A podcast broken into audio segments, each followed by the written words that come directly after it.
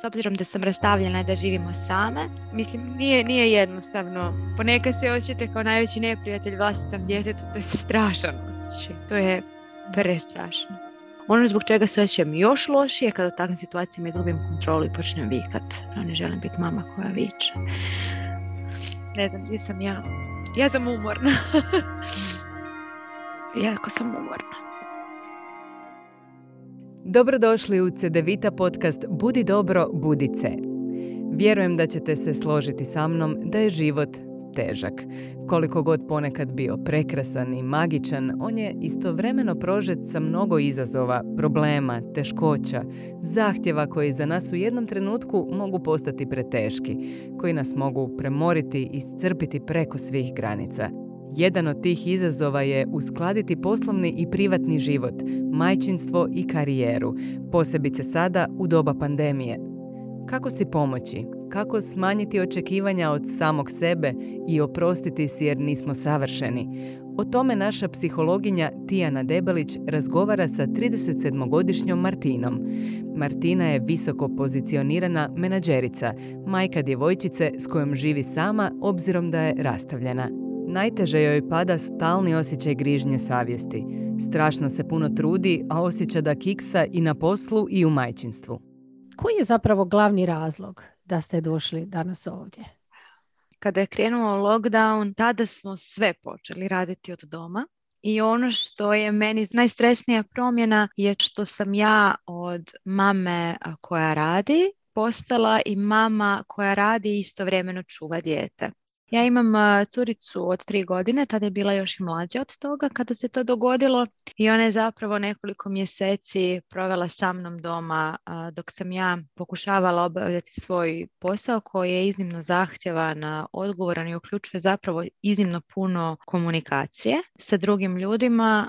Provela sam praktički sa njom koja mi se motala oko nogu jer neretko sjedila u krilu. Ono što je dosta komplicirano je što, osim što smo se mi morali privići na taj način rada i taj način komunikacije, održavanja sastanaka putem raznih digitalnih platformi, mislim da smo u tom trenutku nekako morali i definirati pravila ponašanja i zapravo toleranciju na određene uvjete u kojima radimo. Meni je to bilo iznimno zahtjevno sa tako malim djetetom koje je do tada bilo isčuvano isključivo, zapravo dadilja ju je čuvala i ona je naučila da je centar svijeta dadilje, a onda kada mama dođe doma s posla i mamin moje privatne okolnosti su takve da nemam obitelj ili nekoga ko bi ju mogao pričuvati. Osim toga bili smo svi izolirani i ona je kompletno radno vrijeme i moje slobodno vrijeme provodila sa mnom što mi je bilo jako stresno.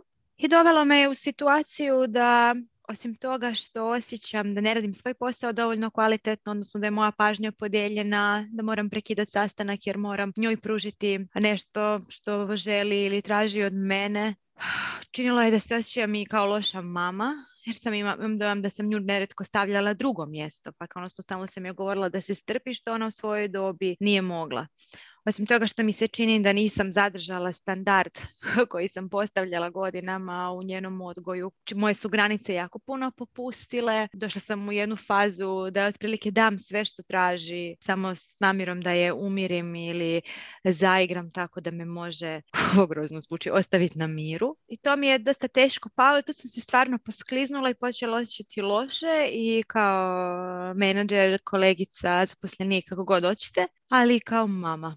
I imam dojam da se jako puno trudim, da obavljam jednu i drugu ulogu, ali nažalost da, iako je moj trud veći nego ikad, ono što izađe kao rezultat truda tog je nerijetko manje uh, nego što je bio prije. Ono što se počelo događati da je to sad postalo standard, tako iako sad rade vrtići, moje dijete sada ide u vrtić, Stvari su tako da je često u samoizolaciji ili mora ostati doma, ali su se okolnosti promijenile zato što više kada vam je dijete bolesno vi niste na bolovanju kao što je nekada bilo, ostali ste doma, ostali biste doma na bolovanju i možda primili neki hitni poziv. Sada radim kada je ona bolesna i kada sam ja bolesna jer smo i ovako i onako doma. I bilo bi možda lakše i jednostavnije optužiti poslodavca da je to njegovo očekivanje, ali realno to je nešto što sam ja stavila pred sebe kao očekivanje. I završila sam premorena, sfrustrirana, poljuljanog tog nekog osjećaja zadovoljstva sobom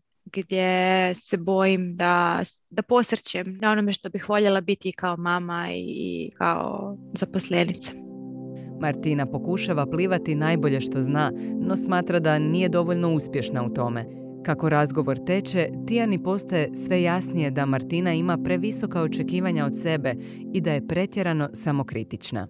Vi zapravo već godinu dana radite od kuće. Ono što se događa je da kao i nažalost veliki broj roditelja našli ste se posebice na početku je tako pandemije u situaciji da ste morali doslovce sljubiti poslovni i privatni život. Ne? Znači niste u uredu, kući ste, dijete je doma, je tako bili su čak vrtići zatvoreni, dobro tada je ona imala dadilju, ali pretpostavljam da onda ni kod dadilje nije odlazila. Tako su se stvari namjestile da u tom periodu nije bilo rješenja. Jedina opcija je bila da ona bude sa mnom, s obzirom da sam rastavljena da živimo same.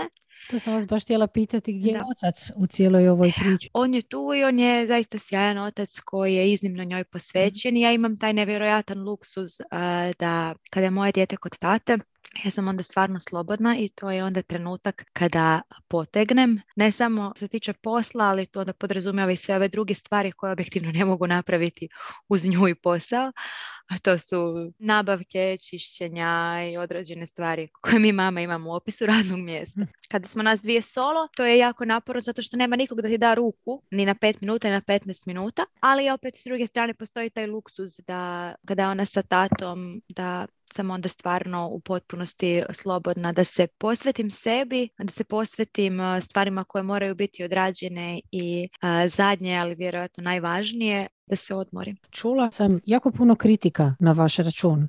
Ja ću vam ih sad ponovno pročitati jer ja uvijek bilježim tijekom susreta. A to je ne radim dobro svoj posao. Ja sam loša majka. Nisam zadržala standard ni odgoja ni ničega ovo grozno zvuči. zvuči stvarno grozno. željela sam da me ostavi na miru, dijete, ne? kakva sam ja to majka.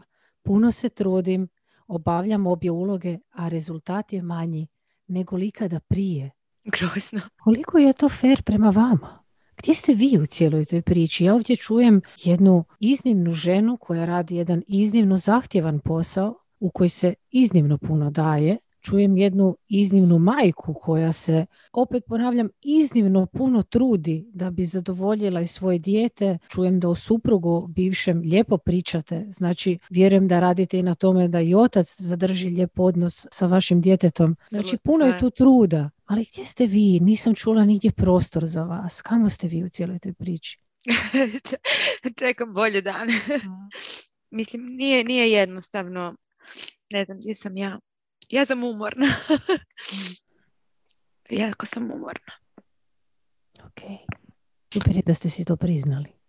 Sada ćemo možda napokon pronaći malo načina da vam organiziramo je tako život na način da možda se ipak malo i odmorite ponekad. Ako ništa od svojih očekivanja. Reflektirajući njezine osjećaje i parafrazirajući, pa čak i ponavljajući neke njezine riječi, Tijana uspjeva doprijeti do Martine i probuditi u njoj svjesnost o vlastitoj samokritičnosti, te potaknuti osjećaj susjećajnosti prema samoj sebi. Ističući sve dobro što svakodnevno radi, počinje širiti njezino, do sada veoma negativno, filtriranje doživljaja same sebe i vlastitih učinaka. Kad govorimo o tim očekivanjima, od kuda mislite da su ona nastala? Realno nitko od nas je tako danas do sutra ne stvara neki svoj svijet, nego svi mi odrastamo i nekim putem je tako kroz svoj razvoj, kroz svoje obitelje, prijatelje, kroz školu, stvorimo neke ideje o svijetu, o sebi, o drugim ljudima, o tome kako bi stvari trebali izgledati, kako bi se trebali ponašati, što je to biti dobar roditelj, što je to biti uspješna poslovna žena. Kako ste vi vaše očekivanja stvorili?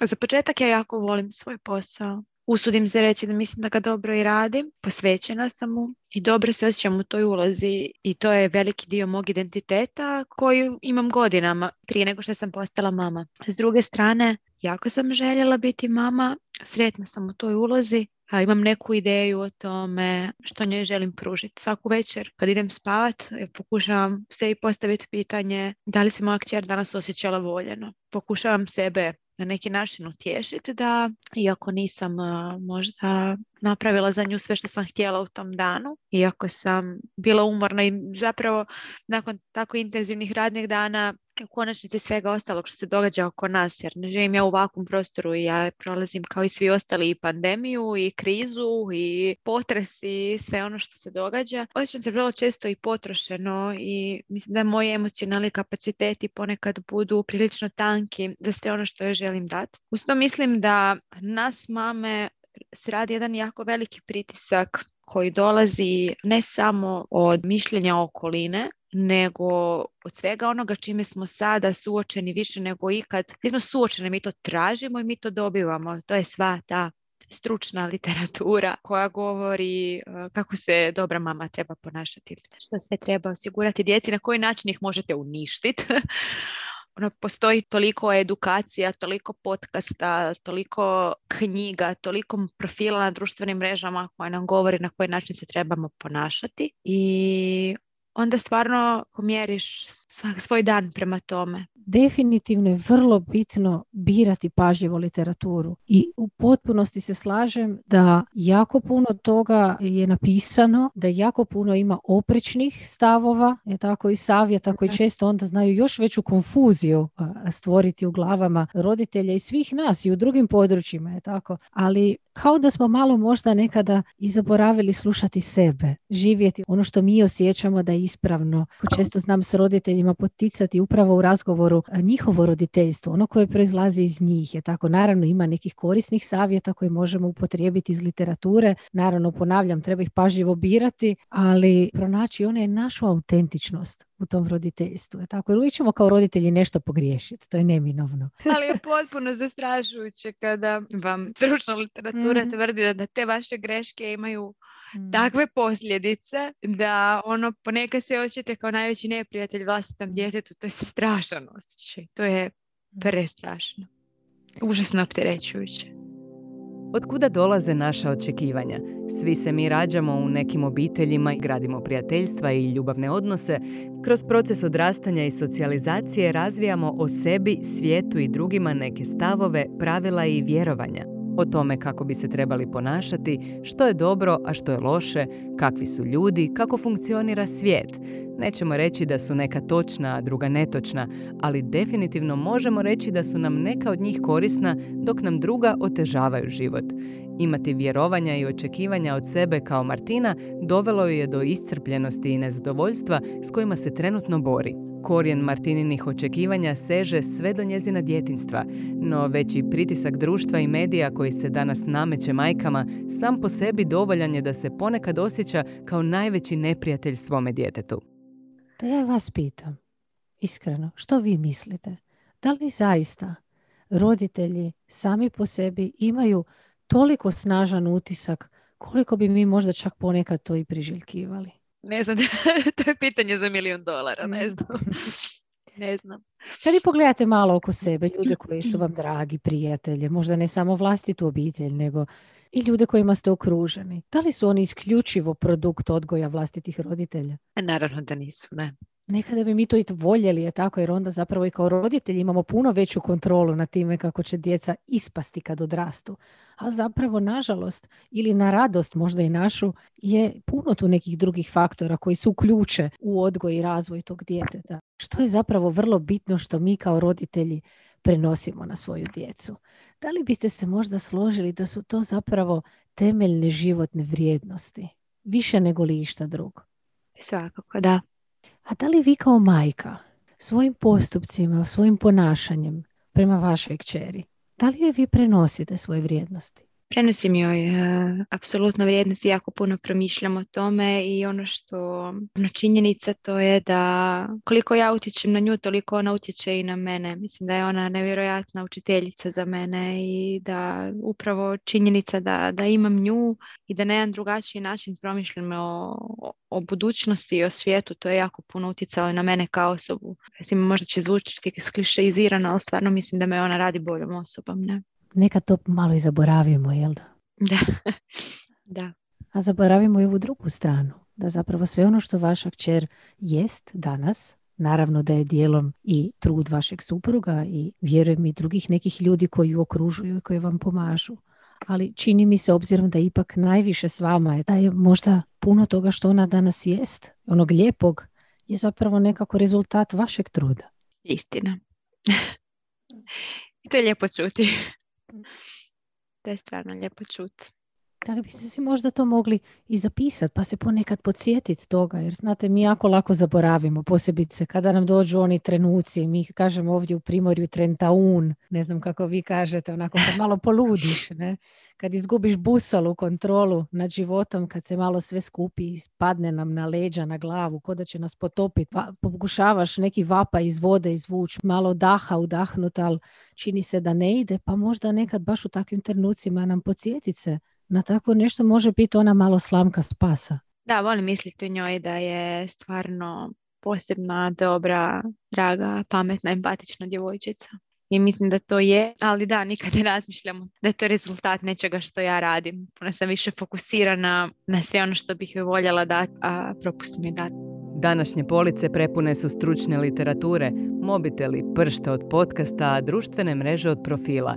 Svi oni nude pregršt savjeta u čijem se moru lako izgubiti. Naravno da je važno educirati se, posebice sa stručnom literaturom koju nam je sugerirao psiholog od povjerenja, ali nije manje važno slušati sebe. Neminovno je da ćemo kao roditelji u nečemu pogriješiti, ali zasigurno ćemo biti dovoljno dobri roditelji ukoliko budemo autentični roditelji. Tada na svoju djecu prenosimo ono najvažnije, naše vrijednosti, a one su temelj za zdrav razvoj djeteta. Uz Tijaninu pomoć Martina zadovoljno osvještava da je sve ono dobro što njezina kćer jest ipak rezultat truda koji u njen odgoj svakodnevno ulaže.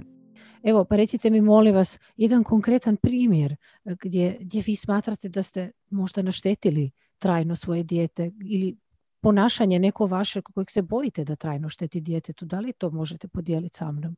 Ono kada se ja stvarno osjećam najlošije je najčešće u kombinaciji umora i iscrpljenosti i potrebe da imam dijete koje surađuje i u tom smislu da razumije mene, a ne može me razumjeti u toj dobi. To će taj kad izgubim kontrolu. Moje gubljenje kontrole zna završiti na dva načina ili popuštanjem granica zbog čega se trajno loše osjećam, a to je da joj jednostavno dozvolim nešto što mi je inače neprihvatljivo, čime čini mi se da joj uvijek šaljem poruku, ok, samo trebaš biti dovoljno uporna i onda to zaista završi tako da ona je sposobna doslovno satima inzistirati na nečemu što ja smatram da joj ne trebam dati. Nakon 45 e, minuta ili sat vremena cviljenja i centranja za nečim, jednostavno više ne mogu, onda joj to dam i to je kraj. Ono zbog čega se osjećam još lošije kada u takvim situacijama izgubim kontrolu i počnem vikat. Evo, to mi je prestrašno. Ne želim biti mama koja viče. Vičem i osjećam se toliko, toliko loše da ne mogu si pomoći. Užasno mi je to, evo. Zaista nikad nisam bila ni blizu toga da je udarim ili nešto tako, ali recimo to kada ona se satima ne želi obući, a mi moramo izaći da kada je obučem na silu i onda kada sam svjesna da, da se na neki način ne obračunavam sa njom, evo to mi je strašno, da nisam uspjela pronaći mira, kapaciteta, strpljenja ili što god već da je potrebno, da se sa njom dogovorim da se nešto dogodi. Evo, to mi je katastrofa. Jer vi biste uvijek trebali imati kapaciteta. Pa nekako mislim da između mene i nje, ja sam tako trebam imati više nego ona. Od nje ne očekujem. Ona je jednostavno dijete, ali ona je dijete koje odrasta u jednom takvom momentu i okruženju da mi zapravo nemamo uvijek prostora za to da ona gura svoje granice, dobije sve što želi ili odigra tu svoju ulogu. Sam puno puta pročitala ili čula, pa ako se ne želi obući, izvedite je vani u piđami ili nemojte ići. Ali ja jednostavno moram ići. Ja moram ići, ja negdje moram biti i ne, ja nju ne mogu izvesti u piđami jer će se smrznuti i onda će se rasplakati i onda ću se morat vratiti te obućenosti, samo će se ta agonija produljiti i to je strašno. Jednostavno nekada ti savjeti koje pročitaš to prosto mm. ne funkcionira koliko god si ti trudio. Ono što znamo definitivno jest da kad mi nagradimo dijete, to jest damo mu ono što ono želi, ono će sljedeći put ponoviti to ponašanje. Ali kao što ih naučimo, ja ću vas tu, želim vas malo umiriti pa vam reći da ih možemo i odučiti isto takva ponašanja. Zapravo može čak jako pomoći, e, prije smo govorili o literaturi, da svašta u literaturi ima, ali ima zaista jedna prekrasna knjiga koju ja stvarno toplo preporučam svim roditeljima, kolege Jesper Đula, koji se dugo godina posvetio svojeg rada djeci i obiteljima i zove se Kako biti vođa vučeg čopora. Pa evo možda kao ne e, priručnik u koji ćete prepisivati, tako i vi sad nešto e, kopirati po nekim pravilima i strukturama, ne. Knjiga uopće nije tako smišljena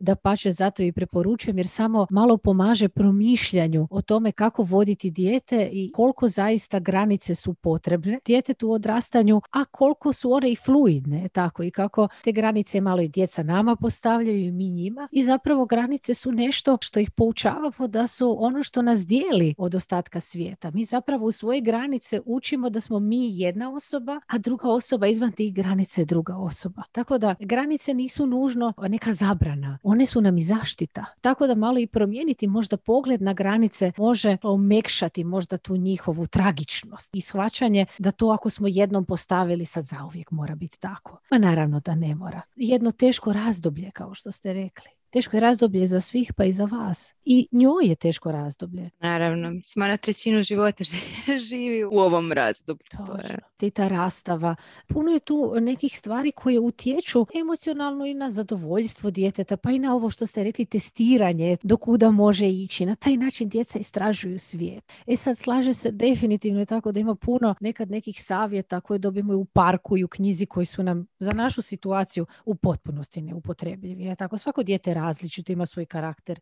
Imate djece koje će po četiri sata sjediti na stolu i neće vam ništa pojest. Pa koliko god vi rekli pustite ga da ne jede dok nije gladan. Mislim, imate djece koje će doslovce ne jest satima jer su takva, malo su tvrdoglavija. Ali i tu možemo je tako možda nekim drugim tehnikama i načinima koji su primjereni za takvo dijete i koje i mi možemo kao roditelj polako istraživati. Ali ovo drugo e, bih isto voljela možda e, taknuti što ste rekli, izgubim kontrolu i počnem vikati. Da li je to zaista tako strašno da izgubite ponekad kontrolu? Ili vi isto možete biti jednostavno samo čovjek? Pa mogu, mislim, naravno da mogu i trebam biti samo čovjek, ali iznad svega želim biti dobra mama. tako da da.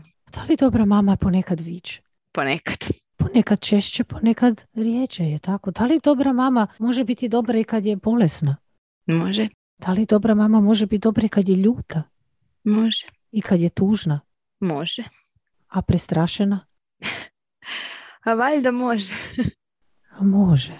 Što mi zapravo svoju djecu učimo? Ono kad smo rekli vrijednosti. Naravno da ćemo je tako djetetu pokušati prenijeti poruku da nije dobro vikat. I trudit ćemo se naravno ne vikat svaki dan. Ali nemojmo misliti da zaviknuti je istovjetno udariti dijete. Da li biste viknuli na dijete da istrči na ulicu?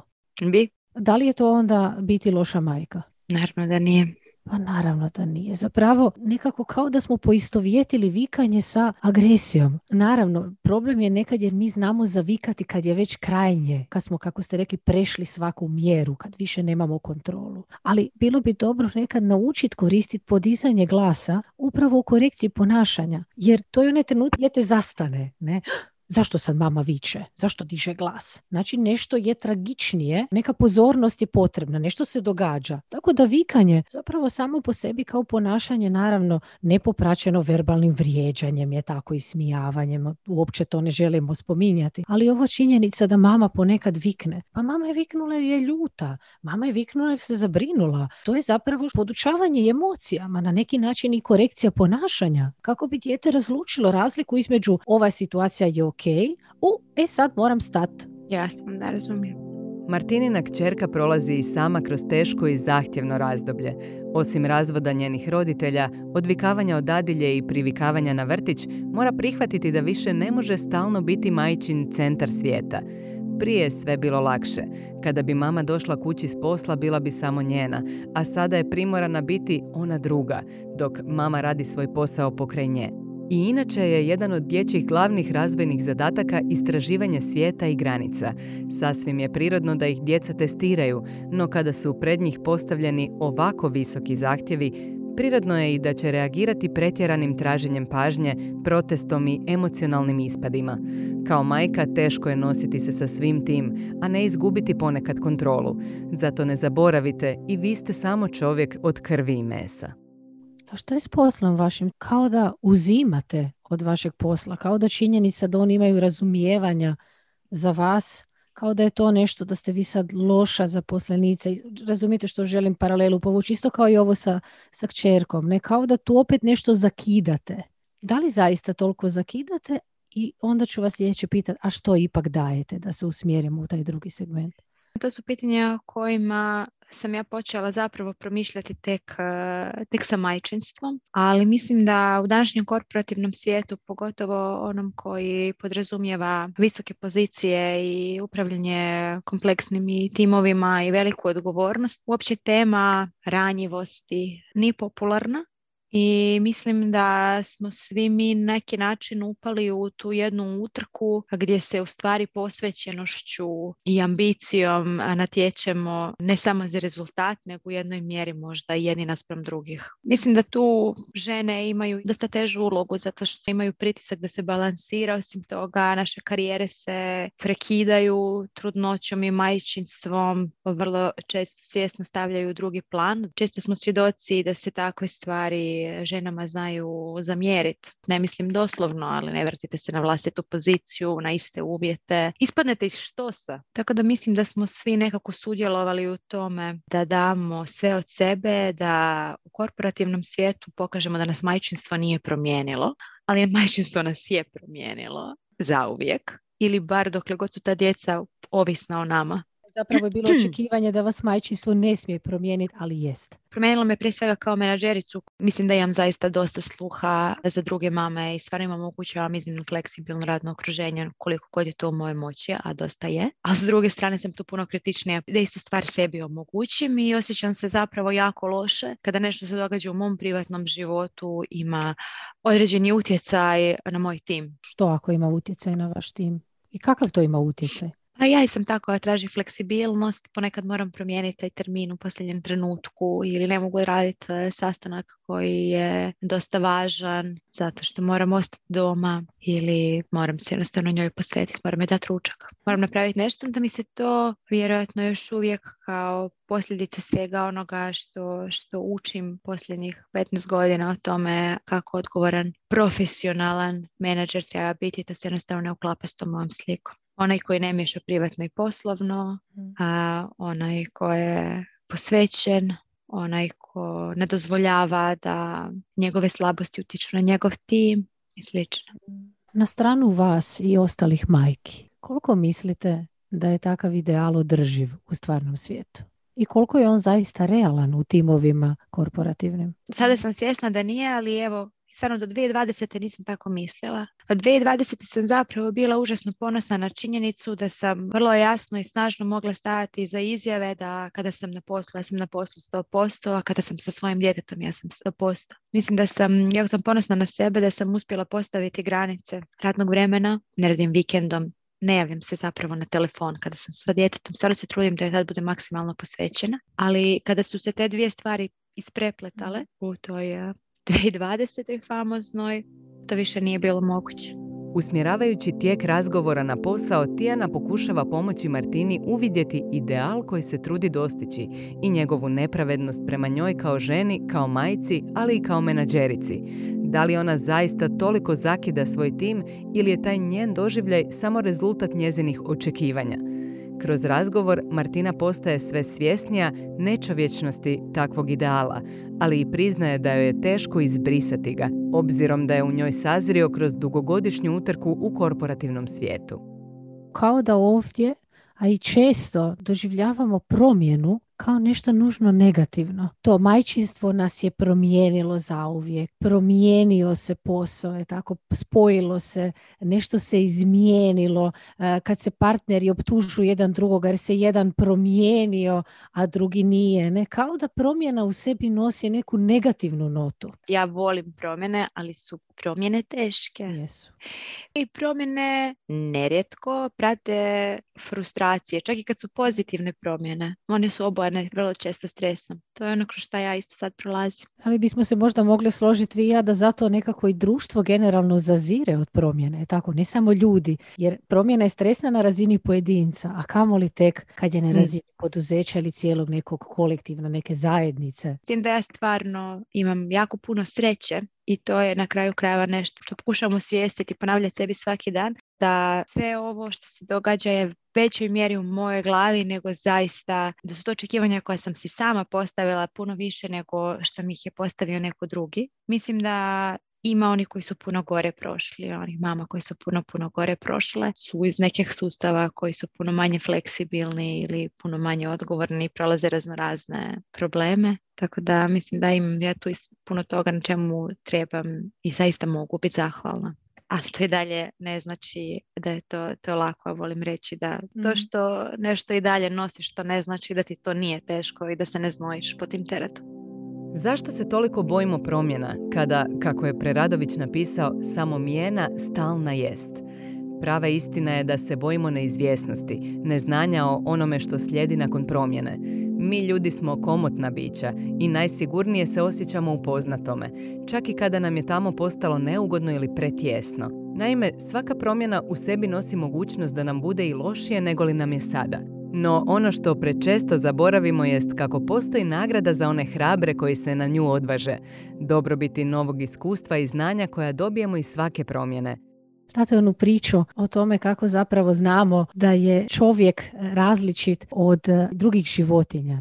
Po tome jer čovjek pomaže drugom čovjeku u situacijama kada ne može sam. Mi znamo po onoj prvoj nekoj zalječenoj bedrenoj kosti, tako na kostorima koji su pronađeni, da je netko skrbio o toj osobi tada. I nekako mi dođe da se zapitam da li je nužno jedna trenutna slabost nečija uzrokom problema većeg od dobrobiti koju možda takva osoba zapravo može doprinijeti cijeloj zajednici. tako, svi smo mi na neki način ili bolesni, neka smo onemogućeni. Znači ima mnogo nekih trenutaka i naš nam ne omogućavaju da smo uvijek u top formi, da damo ono što kažete 110%, ja mislim da se danas kaže, ne? ili čak i više, ne znam koliko smo do sada došli. Ovaj. Pa ja za na 130, 140. ok, znači penjemo se, ono, kao da 110 nije bilo dovoljno. Baš malo razmisliti o tome kako ne nužno je tako ni ljudi koji možda kao nemaju nikakvih problema, ono rastavljam navodnike, možda su puno manje produktivniji nego li ovi drugi koji možda imaju manje vremena i više problema, ali onda upravo ovo što ste rekli kad se uhvate, potegnut će možda i 400%, je tako, upravo da nadoknade za one trenutke kada nisu tu bili. Da li možda samo ta činjenica da možda imamo krivi pogled je tako na ljude, da kao doživljavamo kao da neko ne smije biti oštećen. Ne? Čim netko ima neku manu, neki dodatak, neko dijete, neke roditelji, kao odmah sad se neće moći posvetiti, a zapravo to uopće nije istina. Nekada su takvi ljudi puno posvećeniji i puno efikasniji u svojem poslu od ovih drugih. Da, mislim da je sada jednostavno takav trenutak da moramo biti ljudi i da spoznamo i priznamo da smo svi na neki način u ovoj nekoj novoj situaciji oštećeni, da pomognemo jedni drugima. Takva neka ideja, kako vama može pomoći s ovim vašim očekivanjima s kojima se zapravo mučite? Ovo očekivanja što ste prije e, reagirali emocionalno kad sam vam pročitala, a to su one vaše izjave, ne radim dobro svoj posao, ja sam loša majka, nisam zadržala standard. Imam privilegiju dati primjer i onda zapravo kroz taj dobar primjer revidirati i postaviti neka očekivanja koja upravo idu u ovom pravcu veće fleksibilnosti, većeg razumijevanja i te dimenzije ljudskosti u svakodnevnom poslu. Postavljanje nekih novih pravila i novih očekivanja. Da li ta pravila možda će vrijediti dalje i nakon ove pandemije? Da bi zapravo bilo sjajno to bi bilo one promjene tako koje mi toliko priželjkujemo. Mnogo njih kaže kad bi se vratili na staro. Ja kažem ne do Bog da se vratimo na staro. Kad bi barem išli na nešto novo, nešto bolje od onog starog. Zvuči dobro. Kako bi dodatno osnažila Martinu i potaknula ju na potrebne promjene, Tijana potiče razgovor o slabosti i jakosti, o ranjivosti, Uviđanjem činjenice da svi imamo svoje slabosti, da nas upravo one čine ljudima, Martina pokazuje sve više su osjećanja za samu sebe i otvoreno iskazuje odlučnost da želi postati primjer za sebe, ali i za druge ljude. Ne samo kao menadžerica tima uz kojeg sada ima priliku graditi neki ljudski i poslovni svijet, već kao i pozitivan uzor svojeg čerkici, koje ima priliku prenijeti neke zdravije i kvalitetnije vrijednosti i očekivanja. Jer sve dok smo živi, postoji prilika za promjenu. A što ako bi ju iskoristili i vi? Slušali ste CDVita podcast. Budi dobro, budi